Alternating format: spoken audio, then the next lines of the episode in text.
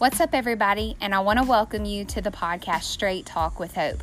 Whether you're tuning in for the first time or maybe you heard about it through a friend, a family member, a coworker, maybe you on accident stumbled across the podcast.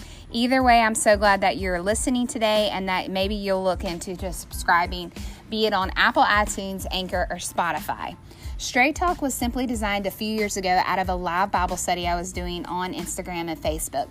And now we decided to take it with a podcast as well. So if you miss the live feeds, more than likely you'll be able to hear it on a podcast. And we teach in hashtags. Straight Talk is just simply giving it to you straight out of God's Word because it is the truth that sets us free, but it's done in a loving, communing way because that's how the Father, our Lord Jesus Christ, communicates and talks to you and I. But He does it where we can receive it. Today's uh, Straight Talk is called hashtag overdue. Define overdue. It just simply means not having to arrive yet, happened, delayed, and may be done, not done by the expected time. So, the first story in my life that I can think of when things were overdue would be when all three of my pregnancies, like they all three went full term, full 42 weeks with all of them. That's right, I was really overdue. These babies still need to stay in the process of developing, and particularly being boys, their lungs needed development. I had waited a full 10 months till a due date and even went past those due dates. In my emotions, I thought they were never going to arrive. And really, I was just going to keep getting bigger and bigger and remain uncomfortable forever. But I knew that at some point they would arrive right on time, and that time would be the right time. So I induced each one of those boys after 42 weeks. Yep, you heard me right. Past 42 weeks, and we made it happen with the help of my doctor. A lot of us do that in the natural, though. We have these goals and these dreams, these deadlines, expectations of what we want our lives to look like and the time we want those things to happen. I'll be married by this date. I'll have these kids at this time. We're going to get a promotion here. Work harder, work smarter, all these different things. And we start out getting so excited about these things just to find out that most of the time it's a process and there's an appointed time for everything in which it is to happen in all of our lives. When things don't happen on our time, we think it's really overdue. If we think that it's overdue and delayed, we find ourselves in one of these three categories.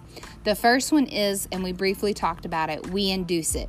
We try to succeed into persuading or influencing someone to do something for us somehow. Basically, you could say it's manipulation. We take matters into our own hands and then we force it to happen at our time. The second reason is this we give up on it. When time just keeps going on and on and on, we tell ourselves, What's the point? Why do I even have this dream or goal or vision or expectation anymore? Because it's not happening, so it'll probably never happen. And then we talk ourselves into thinking that it's not God's will. But in Luke 18 1, Jesus told the disciples to pray and not give up.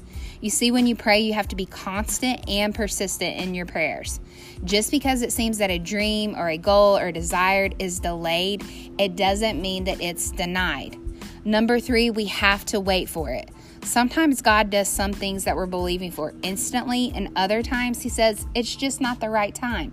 It's not the right season. Keep believing, but I still want you to wait on it.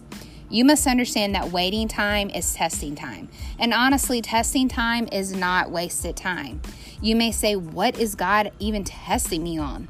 It could be a number of things. It could be like for me, there's been times when it's just like it's spending time with Him. He's told us over and over that we are to have communion with Him, have a relationship with Him, just to get up and get to know Him or stay up later and talk to Him. Number two is maybe he's asking you to just be obedient in small things and in little things. Obedience is huge when it comes to God's provision and rewards for your life. And number three, maybe He's testing you on wanting to build your faith in Him and not in man. Don't rely on man to be your source, but rely on God and your faith in Him. Habakkuk 2 2 through, 2 through 3 in the Amplified Bible says this Then the Lord answered me and said, Write the vision and engrave it plainly on clay tablets, so that the one who reads it will run. For the vision is yet for an appointed time. The future time it hurries towards the goal of fulfillment, and it will not fail. Even though it delays, wait patiently for it because it will certainly come and it will not delay. So if that's you and you're listening to the podcast today and you're saying, Hope, there's some things in my life that they're just not happening when I want them to happen. They're delayed, they're not arriving. I'm not seeing those things I'm believing for happen in my life. Don't be discouraged. God has an appointed time and His perfect time for everything you're believing in your life. And can I just say this? It will happen. So don't give up. Don't lose hope. Remember, there is hope for you no matter whatever season of life you are in. Hope is a choice, and you have to choose to hope in God every single day. Thank you guys so much for tuning in to today's podcast, Straight Talk with Hope. We'll see you back here at another episode. Have a great day.